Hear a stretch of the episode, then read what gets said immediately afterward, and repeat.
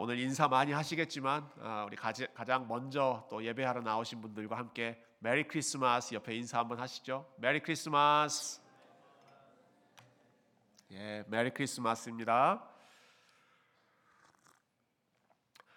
오늘 우리 이상길 장로님께서 기도 인도해 주셨는데요. 우리 장로님께서 그 이제 신무 장로 은퇴하실 때 그 일부 예배 때 인사하셨던 그 말씀이 생각이 납니다. 우리 그때 그런 말씀하셨어요. 이제 뭐 우리 교회 모든 성도님들이 다 귀하고 반갑지만 저는 일부 예배 성도님들을 가장 좋아합니다. 그런 말씀하셨어요. 왜 그러신가 했더니 가장 먼저 주일을 사모하고 주일에 가장 먼저 주님 앞에 예배하러 나오는 분들이기 때문에 특별히 일부 예배 성도님들 제가 좋아한다 그런 말씀 하시면서 마음이 울컥해지셔서 이렇게 눈물을 흘리셨던 그런 장면이 생각납니다. 오늘 같은 마음입니다. 네, 같은 마음. 우리 2부 예배 성도님들이 들으시면 서운하시겠지만 뭐 온라인으로 다 나가니까 나가시겠지만 특별히 오늘처럼 이렇게 3부 예배가 없는 상황에서는 1부 예배 오시는 분들이 가장 먼저 오셔서 가장 늦게까지 계실 분들이 좀 많으시기 때문에 또 각자의 상황에서 우리 주님을 예배하는 일에 제일 먼저 사모하는 마음으로 나오신 분들이기 때문에 오늘 여러분들과 함께 예배드리는 것 너무 감사하고요. 오늘 이 예배를 통해서 제일 먼저 나온 분들에게 우리 하나님께서 가장 큰 복으로 채워주시기를 주님의 이름으로 축원드립니다. 우리 성탄절은 우리 아기 예수님이 주인공인 날이니까요. 예, 오늘은 어린 아이들 이야기로 좀 설교를 시작해 보려고 합니다. 아이들 키우다 보면 한 번에 말을 듣는 경우가 별로 없죠. 저희 집에서 가장 말을 안 듣는 아이가 있습니다. 예, 4명 중에 가장 고집이 세고 가장 자기중심적인 아이가 누구일까요? 예, 막내입니다. 저희 막내. 예, 저희 막내 아이가 항상 고집이 세서 이 아이를 움직이는 것이 뜻대로 이렇게 뭔가를 움직이게 하는 것이 참 어렵습니다. 대표적인 예가 밤에 이제 씻겨서 재우는 일인데요. 한 번에 되는 적이 별로 없습니다. 밤에 잘 시간이 됐는데도 뭐 무슨 일을 하는지 노시느라 열중하느라 도무지 씻을 생각을 안 하고 있으면 멀리서 제가 부릅니다. 저나 제 아내가 부르죠. 야, 민유라, 치카치카하고 씻고 자야지. 아무런 대답이 없습니다. 네. 그러면 그 다음에는 저희 큰아이들을 시켜서 명령을 전달합니다. 은유라, 민율이 보고 빨리 가서 씻으라고 그래. 예, 또 형, 선율이에게 선율아, 민율이 데리고 가서 좀 씻어라. 예, 그럼 저희 지시를 받은 큰아이들이 저희 뜻을 우리 막내에게 전달하죠. 민율아, 아빠가 목욕하래. 너 목욕해야 돼. 자, 여러분 이때 저희 막내 아이는 큰 누나와 큰 형의 말을 잘 들을까요? 듣지 않습니다. 예. 그럼 어떻게 그렇게 잘하세요? 예. 듣지 않는 경우가 대부분입니다. 그럼 목소리가 점점 커지죠. 예. 동생을 씻게 하려는 누나와 형의 목소리도 커지고 완강히 거부하는 동생의 목소리도 점점 커집니다. 점점 시끄러워져서 안 되겠다, 도저히 안 되겠다 싶으면 이제 최후의 수단을 쓰게 됩니다.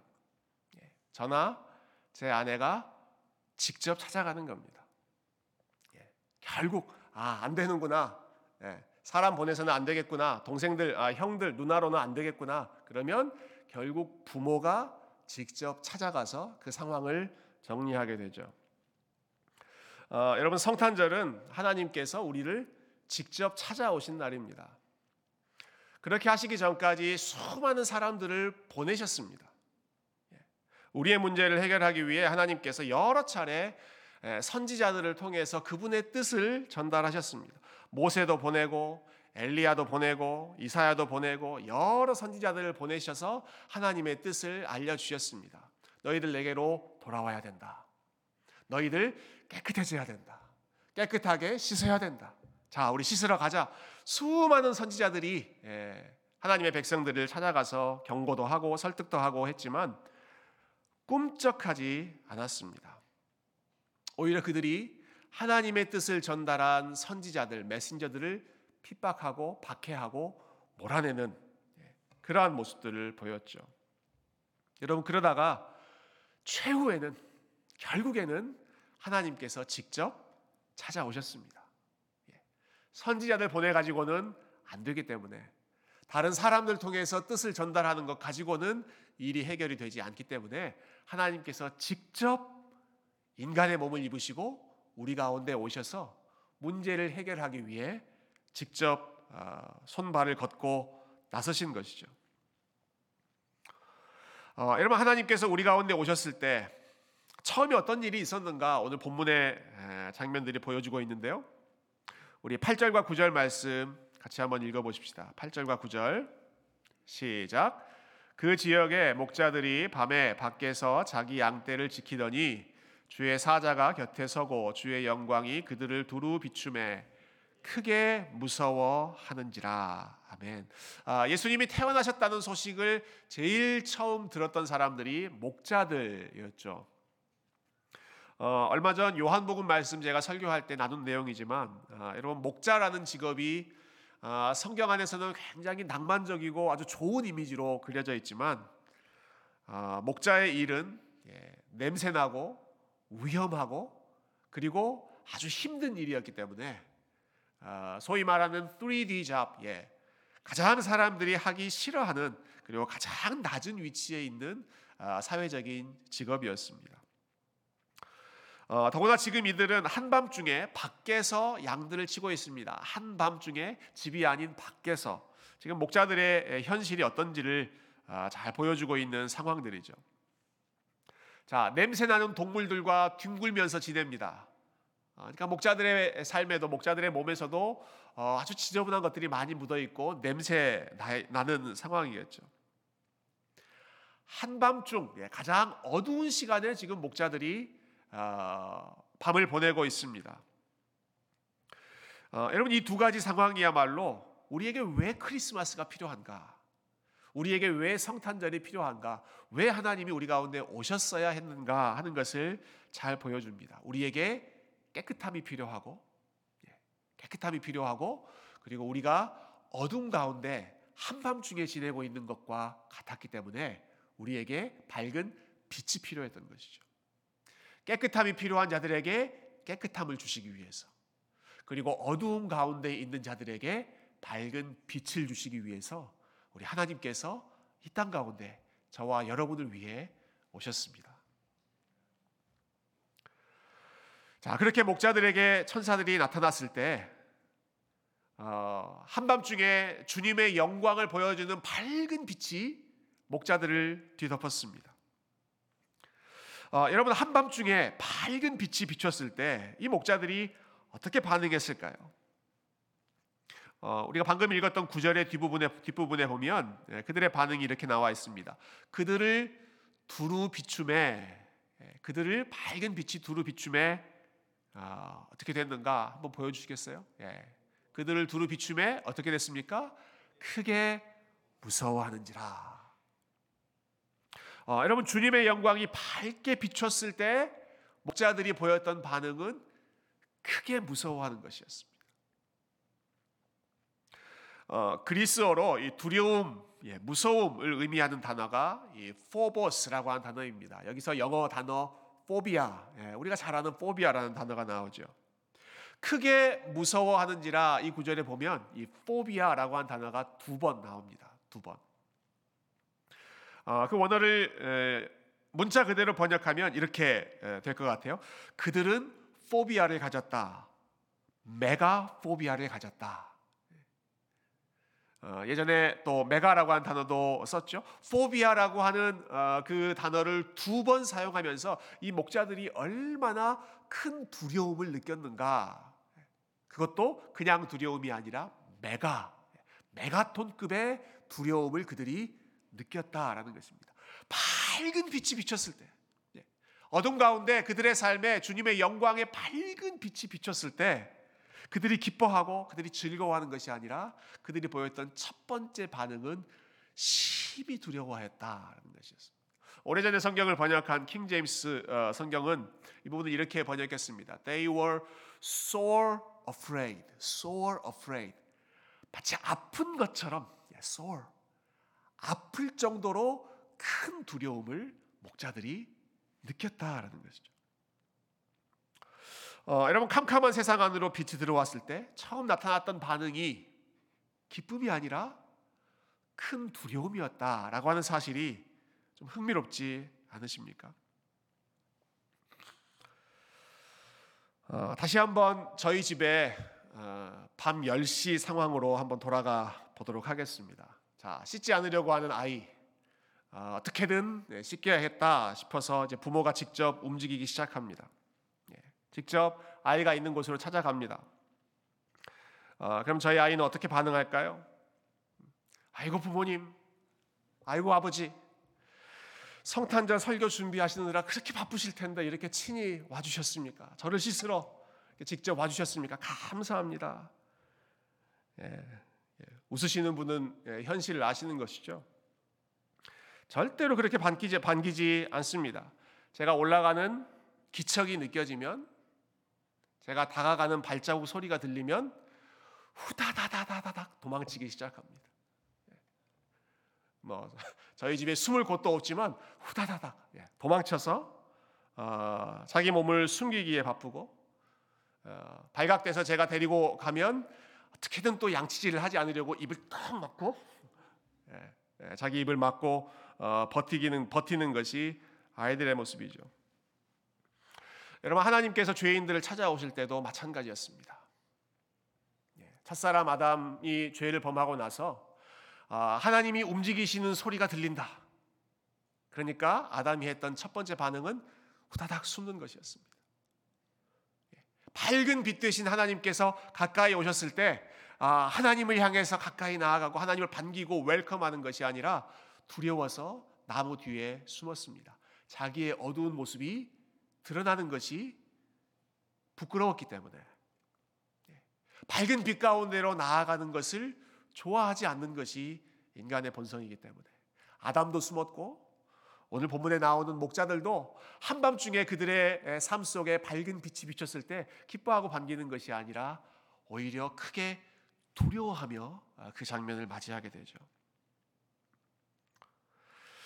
참 역설적이게도요, 한밤중에는 이들이 잠을 평안하게 잘 잤습니다. 그러나 밝은 빛이 비추니까 그들이 오히려 큰 두려움 가운데 사로잡히게 되죠. 빛보다는 어둠을 좋아하는 것이 죄인들의 모습이고, 빛 대신 하나님 앞에 나아가는 것보다는 그냥 어둠 속에 숨어서 지내는 것을 더 편하게 생각하는 것이 인간의 모습이기 때문에 목자들의 모습이 그러한 죄 가운데 어둠을 더 좋아하는 인간의 모습을 잘 보여주고 있습니다. 여러분, 그렇지만 하나님께서 포기하지 않으시죠. 두려워하고 숨어있고 어쩔 줄 몰라 하는 이 목자들에게 천사를 통해서 하나님의 말씀이 다시 한번 전달됩니다. 우리 10절과 11절 말씀 한번 더 읽어보죠. 자, 10절과 11절 시작. 천사가 이르되 무서워하지 말라, 보라 내가 온 백성에게 미칠 큰 기쁨의 좋은 소식을 너희에게 전하노라. 오늘 다윗의 동네에 너희를 위하여 구주가 나셨으니 곧 그리스도 주시니라. 아멘. 큰 기쁨의 좋은 소식을 너희에게 전한다. 큰 기쁨이라고 할 때 또 한 번 메가라고 한 단어가 나옵니다. 앞에서는 메가포비아, 큰 두려움 가운데 사로잡혀 있던 그 목자들에게 천사들이 큰 기쁨, 메가 조이, 큰 기쁨의 소식을 너희에게 전하겠다. 그것이 무엇입니까? 너희를 위하여 구주가 나셨으니 그분은 곧 그리스도이시고 주이시다. 중요한 단어 세 가지를 한꺼번에 몰아서 사용하고 있습니다. 너희를 위하여 구주, 구원자가 태어나셨다. 어두움 속에서 스스로 해결할 수 없는 그러한 문제 속에서 해결해 주시는 구원자가 오셨다라는 것이죠. 그분을 가리켜서 그리스도이시고 주이시다, 이렇게 또 부연 설명을 하고 있습니다. 그리스도라는 말은 히브리어로 메시아, 유대인들이 오랫동안 기다렸던 메시아입니다. 주라고 하는 단어는 그리스어로 퀴리오스인데요, 주님이라고 하는 뜻, 주인이라고 하는 뜻입니다. 이 단어가 중요한 이유는 당시의 로마 제국에서 이 호칭을 사용할 수 있는 사람들은 로마 황제 한 사람밖에 없었기 때문입니다. 로마 제국에서 중요한 국가 행사들이 있을 때마다 로마 시민들이 고백했던 내용이 시저, 황제 당신은 You are my Lord, 우리의 퀴리오스, 우리의 주인이십니다, 우리의 주님이십니다. 그렇게 고백하는 것이 로마 시민들의 일상적인 인사였습니다. 지금 로마 제국 하에서 로마 황제 가이사의 통치가 활동하고 있는 그 상황 속에서 천사가 외치고 있는 좋은 소식은 너희를 위하여 구원자가 태어나셨는데, 그분은 유대인들이 오랫동안 기다리셨던 메시아이시고, 그리고 그분은 로마 황제가 퀴리오스 주인인 것이 아니라 오늘 태어난 이분이야말로 너희들의 삶을, 이 세상을 다스리시는 진정한 주님이시다. 그 주님이 너희를 위해 태어났다. 그 주님이 너희들의 삶을 큰 두려움에서 큰 기쁨으로 바꾸어 주실 것이다. 메가포비아가 메가조이로 바꾸어진다는 것이죠. 그러면서 천사들이 목자들에게 이 구원자가 어떤 분이신가, 이 구원자를 알아볼 수 있는 특징, 아주 중요한 사인을 알려주고 있습니다. 우리 마지막으로 12절 말씀을 우리 같이 읽어보도록 하겠습니다. 자, 12절 시작. 너희가 가서 강보에 쌓여 구유에 누워 있는 아기를 보리니 이것이 너희에게 표적이니라 하더니. 여기도 참 중요한 단어가 나오는데요. 여러분 이런 이야기를 들어보신 적이 있으시죠? 고대 그리스에 그 아르키메데스라고 하는 과학자가 있었습니다. 이 과학자가 왕에게서 아주 어려운 숙제를 하나 받죠. 어떻게 해결해야 될지 머리가 아주 무거운, 복잡한, 굉장히 어려운 숙제를 받습니다. 끙끙대던 중에 이 과학자가 목욕탕 안으로 들어가죠. 근데 목욕탕 안에 들어갔을 때 본인의 몸무게 때문에 목욕탕 물이 밖으로 나오는 그것을 보면서 이거구나, 그 문제를 해결할 실마리를 깨닫습니다. 그 문제를 풀 방법을 찾고 나서 어찌나 그 사람의 마음이 기뻤던지 밖으로 나오는데 너무 기뻐서 정신없어서 옷을 제대로 입고 나올 생각도 못하고 벌거벗은 채로 목욕탕 밖으로 나오죠. 그러면서 한마디를 크게 외치면서 나옵니다. 무슨 말을 외치면서 나오던가요? 유레카라고 하는 말을 외치고 나오죠. 유레카, 유레카.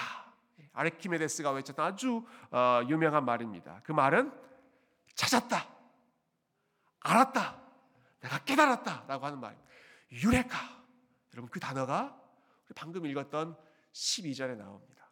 그 유레카의 원형이 되는 유리스코라고 하는 단어, find, 알았다, 찾았다, 발견했다 라고 하는 단어죠.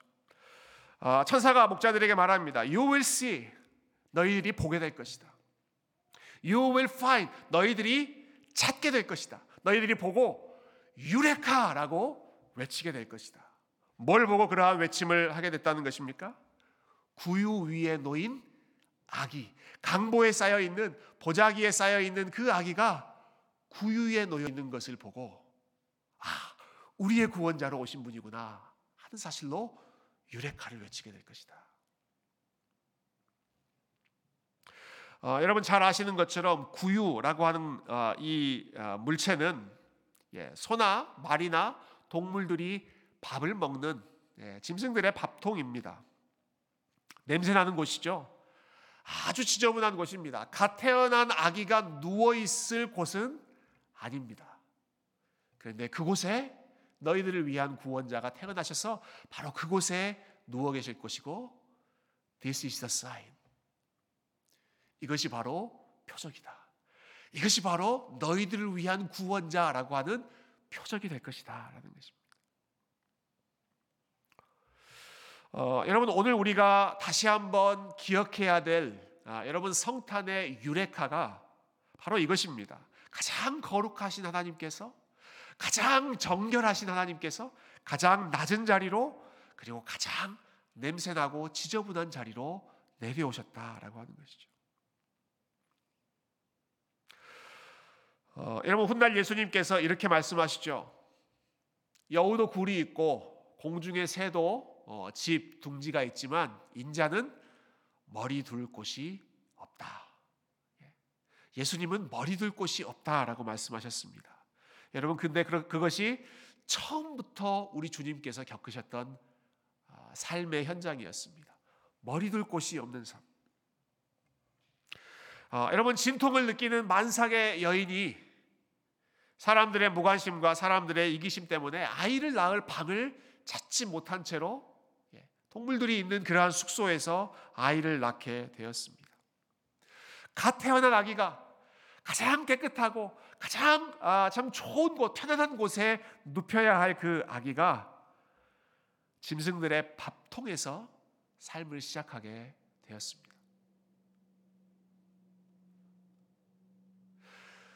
여러분, 예수님께서 구유 위에 누이셨는데요. 구유가 어떤 곳인지를 잘 아는 사람들이 누구였을까요?